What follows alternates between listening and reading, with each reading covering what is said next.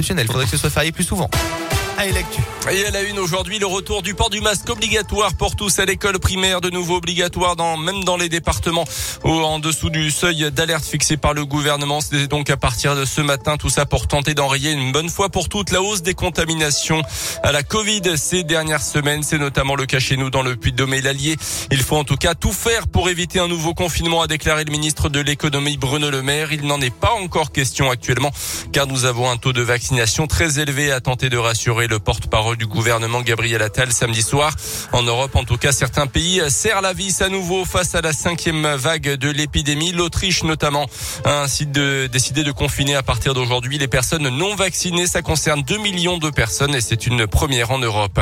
Dans le reste de l'actu chez nous, ce grave accident hier soir à Maringue, un véhicule avec quatre personnes à bord a violemment percuté une fontaine en plein centre pour une raison encore indéterminée. Trois hommes de 23, 27 et 32 ans étaient à bord. Une jeune femme de 20 ans également. Euh, bilan à quatre blessés, dont deux graves. Une enquête a été ouverte. Pour euh, séduire, rien de mieux qu'une présentation en direct. C'est avec cette idée que la Marine nationale a fait atterrir un hélicoptère de l'armée dans la cour du collège de Chamalières au collège Théillard de Chardin. Les élèves ont pu assister à l'atterrissage puis poser leurs questions avec une opération euh, séduction. La Marine espère déclencher de nouvelles vocations car oui, même en grandissant au pied des volcans, on peut tout à fait faire carrière dans la Marine nationale. Le maître principal Julien travaille au centre d'information et de recrutement des forces armées à Clermont.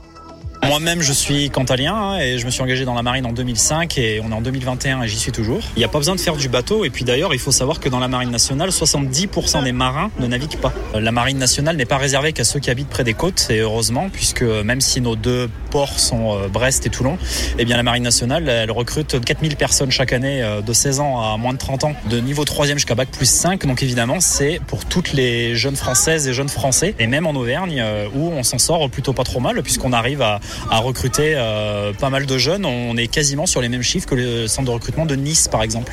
C'est le prérequis pour pouvoir s'engager dans la marine nationale. Il faut savoir nager. En bref, également une opération anti-run ce week-end en Auvergne, vendredi soir à Clermont, rue Louis Blériot et sur le parking d'une grande surface à la Pardieu. Les policiers ont sanctionné 103 excès de vitesse d'après la montagne. Deuxième opération samedi à Gerza. Trois infractions relevées, puis aucune. C'était avenue de l'Europe à Lande hier après-midi. Dans le reste de l'actu, la dernière chance des syndicats qui contestent la réforme de l'assurance euh, chômage, notamment son mode de calcul. Le Conseil d'État examine leur recours sur le fond aujourd'hui et devrait rendre sa décision d'ici quelques semaines. Et puis c'est un procès très attendu qui s'ouvre aujourd'hui à Paris, celui des soupçons d'emploi fictif du couple Fillon. L'ancien Premier ministre François Fillon, sa femme Pénélope et son ancien suppléant seront jugés en appel. En première instance, euh, François Fillon avait été condamné à 5 ans de prison dans deux fermes et 375 000 euros d'amende.